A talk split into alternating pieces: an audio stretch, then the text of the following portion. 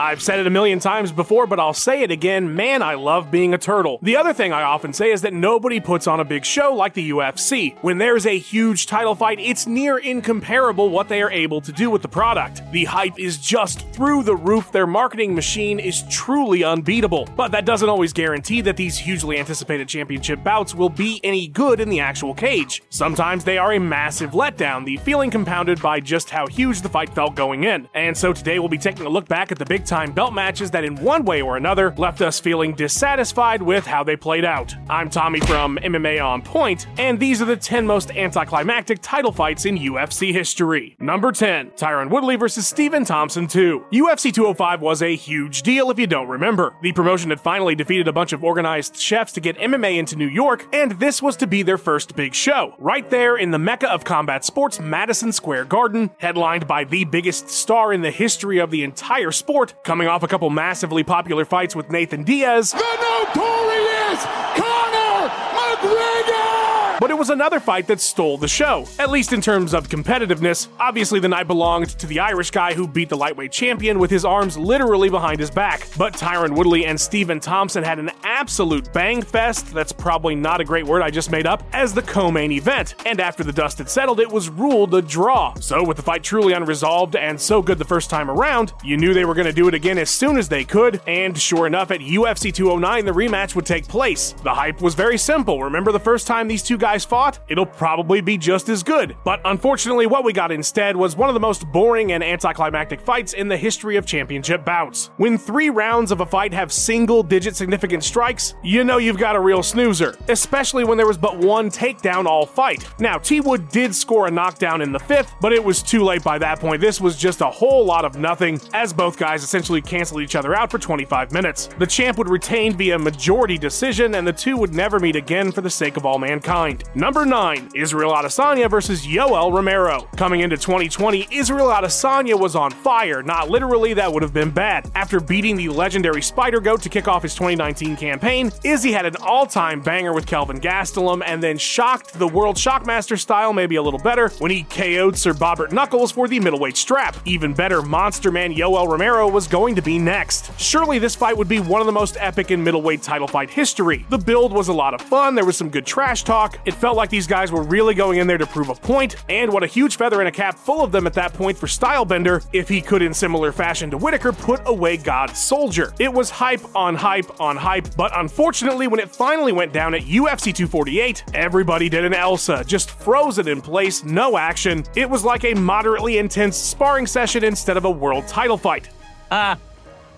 Ah. To put it in perspective, Izzy landed more significant strikes against Paulo Costa in his next defense, and that fight ended in the second round. The only fight that went to the cards that Romero landed less in his UFC career was against Brad Tavares, but that was a three rounder and it was only nine strikes less. And no, it wasn't grappling heavy, there was zero seconds of control time in the whole fight. Sadly, the MMA On Point crew was there in person. What a huge letdown this one was. Number 8 Henry Cejudo versus TJ Dillashaw. What could be more hyped up than the first time the UFC would ever put on a card for the worldwide leader in sports, ESPN. Who even thought that would ever happen? Not me. Hey, look at us. Look at us. Huh? Who would have thought? Not me. And to headline the show, they had a super fight, no less. If you recall, in this whole mess of a storyline, TJ Dillashaw, the serpent himself, wanted to go down to 125 and take Goat Mouse's title, but DJ didn't want to play those games and was eventually dethroned by, at the time, single C Henry Cejudo. Johnson was then traded to the San Antonio Spurs for Manu Ginobili, renewing interest by Dillashaw in a flyweight super fight. And so the two were scheduled for UFC 233, but that event got canceled because the UFC had a better idea. Let's use that fight to headline our first show with our new broadcast partner on their streaming platform, ESPN Plus. What more could you want? I'll tell you what more, something that went longer than 32 seconds. Double C would put away Dillashaw with a TKO right quick with the assistance of a horrible weight cut. To make this one all the more anticlimactic, TJ would get caught EPOing it up, so even if he'd won or it was a good fight, the results wouldn't have mattered, much like our lives. Sorry, I just finished watching True Detective Season 1 again. But yeah, this big showdown was a big letdown. Number 7, Jon Jones versus Ciryl Gane. Hey, it's the thing that happened recently. How could the hype not have been huge for this one? I mean, Jon Jones, arguably the greatest fighter in the history of people beating the shit out of each other, a man you can only feel strongly about either way, returning to the cage after three long years, years we all spent miserably surviving the pandy, and not at light heavyweight to fight whoever was champion that week. No, JBJ hulked up and bulked up and said, I'm coming for the unfortunately vacant heavyweight strap, and I'm gonna do so against Stipe Miocic.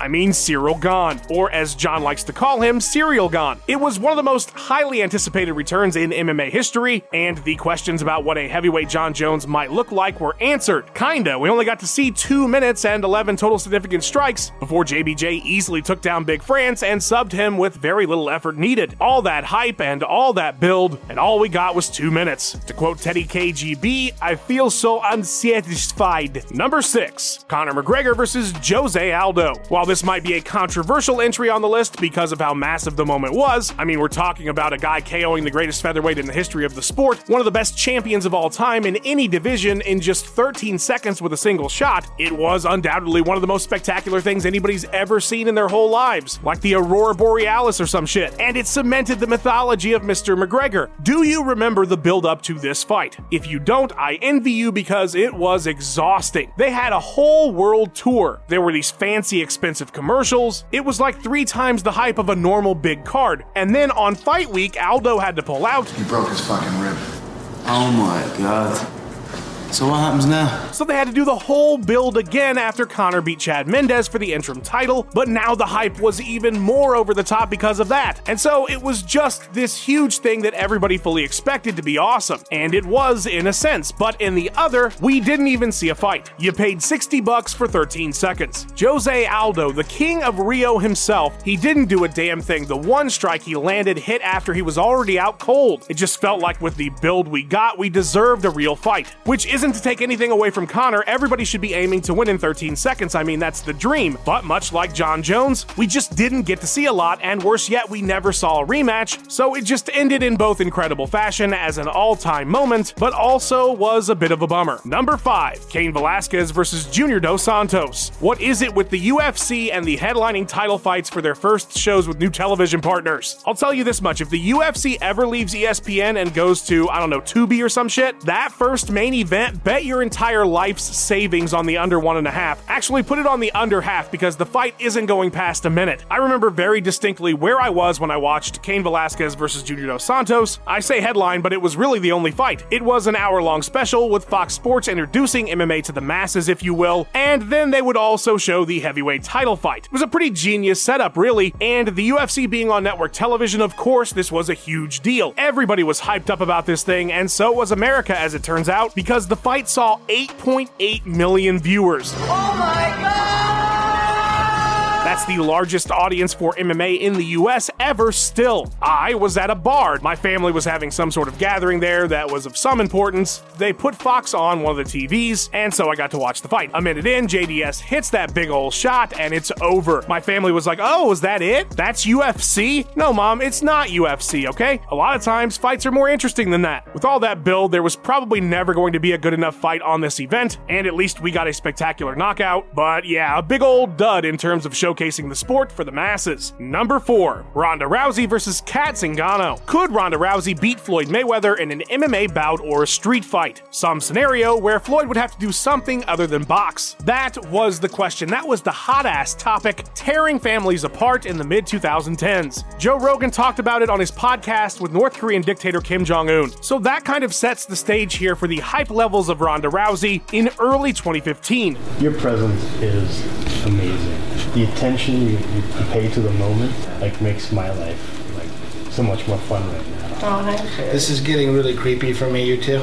I'm gonna step over here. She was 10 and 0. She just KO'd her last two opponents. She was coming up on her fifth title defense, but really her sixth if you took it back to Strikeforce. And up to that point, pretty much nobody had a prayer against the rowdy one. But that was about to change because Cat Zingano was coming to town to fuck her whole shit up. She was meant to coach tough alongside Ronda after breaking Miesha Tate's face, but a knee injury sidelined her and she was unable to do the show. Following a TKO win over Amanda Nunes that has aged like the finest of French wines, Cat was finally given her shot, and it was seen as the greatest threat to Rousey's reign so far. Unfortunately, though, Zingano would rush in and find herself in a straight armbar just 14 seconds into the fight. You just felt horrible for Cat, especially given Holly Holm's eventual dethroning of Rousey, because it's not a stretch to say that Zingano could have absolutely done the same thing potentially, but that's not how it went down, and instead we got the fight equivalent of one of those snake fireworks. I mean, it's cool, but eh. Number 3, George St. Pierre versus Nick Diaz. In a way, much of Nick Diaz's UFC career was anticlimactic, but that's really more a testament to how hyped and beloved he was as a fighter. It's just that none of his fights really delivered. BJ Penn was undoubtedly a great fight, but fans of Stockton's first son were frustrated by his bout with Carlos Condit, Diaz 125, as well as the weird fight he had with Anderson Silva, where the spider cried super hard afterwards and then tested positive for a couple no no chemicals. But the most disappointing, the most anticlimactic, was his fight with the greatest welterweight of all time, George St. Pierre. Given that people wanted to see this fight the moment Nick was signed, and we had to wait nearly two years with all kinds of different delays, was enough to build this one up a ton. There was so much hype for UFC 158. As a result, the event would do just shy of a million buys. GSP and Diaz, they were like oil and water, such great foils to each other in terms of personality and even in the cage. Everything about this had the makings of an all time classic, and everybody, at least everybody who didn't actually have a rooting interest, was hoping for a real back and forth battle. But what we got instead was GSP controlling a very frustrated Diaz for the vast majority of its 25 minute runtime, winning all five rounds on all three judges' cards. All that heat and all that smoke, and nothing really came of the fight. Nick, you were right, the UFC did sell us wolf tickets. Number two, Kamaru Usman versus Jorge Masvidal. UFC 251 was one of the most hyped up cards that's ever existed, and in order to understand why, you have to remember what was going on. It was the first Fight Island card. Everybody was jacked to see this mythical place. Was it going to be like Shang Tsung's Island in Mortal Kombat? As it turns out, no, but we were hyped anyway. Welterweight champion Kamaru Usman, who had previously had his jaw-breaking slugfest with Maga Man and earned cred with the fans, he would be headlining the show against Super Necessary himself on super short notice, Jorge Masvidal, who was coming off the hottest year that anybody has ever had besides Conor's 2016. Street Jesus was gonna hop on a plane, eat some pizza, and kick the shit out of the welterweight champion. But that's not exactly what happened. After all the hype, after the most unbelievable 2019, the fight was really just wholly uncompetitive. And unlike Usman's previous outing, he leaned heavily into his grappling and those little grappling punches to coast to an easy decision win. Their unnecessary rematch would be pretty awesome, but the big hyped up showdown on the island of fight was really not anywhere near what anybody was hoping for. Number 1, Anderson Silva versus Chris Weidman 2. Really, this middleweight championship rivalry between Chris Weidman and Anderson Silva has never been fulfilling because there's always been some sort of caveat. Don't get me wrong, the Chris absolutely deserves his flowers for that iconic KO of the Spider in their first encounter at UFC 162. But as Joe Rogan famously exclaimed after the result, you can't play games in the octagon. The narrative was already about how Silva was goofing too much in the lead up to that KO, and if he'd been more serious, maybe the fight would have gone differently. Forget the fact that he'd pretty much been a goober in his whole run in the UFC, the caveat had been created, and the hype for the rematch was through the fucking roof. While I sat alone at home watching their first fight, I had family I didn't even know were related to me showing up for UFC 168. It was the biggest of deals in late 2013, one of the most anticipated rematches in the history of the sport. And while round one was a good indicator of what was probably going to play out, because of the infamous leg break by Silva in the second, we'll never know. The ending just felt so wrong and so many ways. He did it with his own kick. I mean, what kind of fight ends with a leg break? As it would turn out, a bunch of them, but at the time, it just left everyone feeling like we got no real resolution, and sadly, they never had a third fight. You know what's not sad though? The incredible editing in this video by Luke Taylor. Please follow him on his socials and tell him Tommy sent you. Follow Ben Rosette as well. You know the guy brings the tunes. Go tell him you love him. Like and subscribe to hear me say George Neal again, and be sure to leave a comment about what title fights really let you down. Thanks for watching, guys. I will catch you on a MJ.